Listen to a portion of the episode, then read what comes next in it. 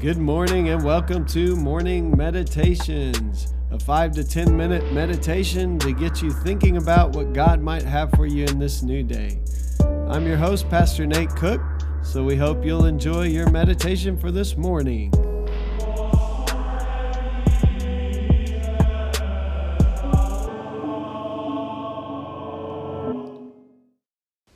Hey, this is Pastor Nate, and this is your morning meditation for Monday, March the 2nd, 2020. Today we're just going to read a couple verses from 1 Corinthians chapter 1 verses 27 through 29.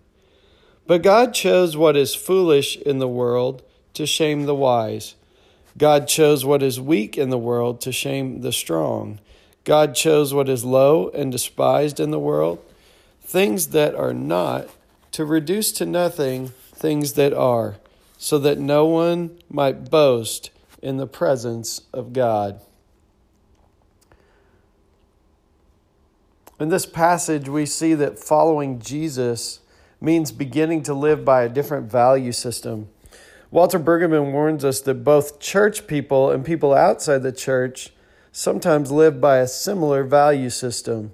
People outside the church tend to seek power, wealth, and wisdom and live by a mentality that distances day to day living from any kind of religious practice. People inside the church can also seek the same power, wealth, and wisdom, but in the disguise of religion, which might be more dangerous. I once had a church member wonder out loud why pastors always seem to feel that God is calling them to bigger churches. Maybe we have bought into those power systems and the quest for power and wealth more than we want to believe. Our passage today says that God's way is different. In Lent, we are on this journey towards the cross.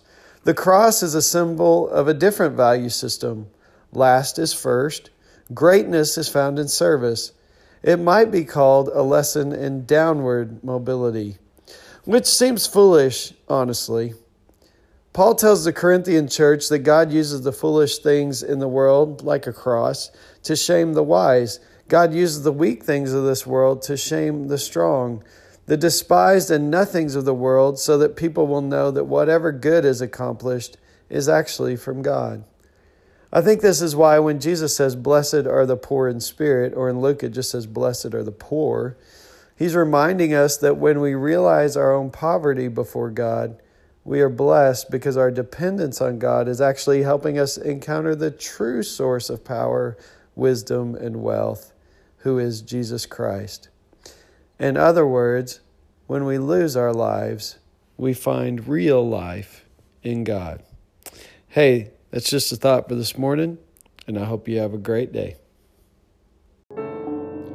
Well, thanks again for joining us for this morning meditation. Hey, do us a favor rate us on iTunes or even leave some feedback about our podcast so that other listeners can know how much you enjoy your morning meditations. Hey, have a great day.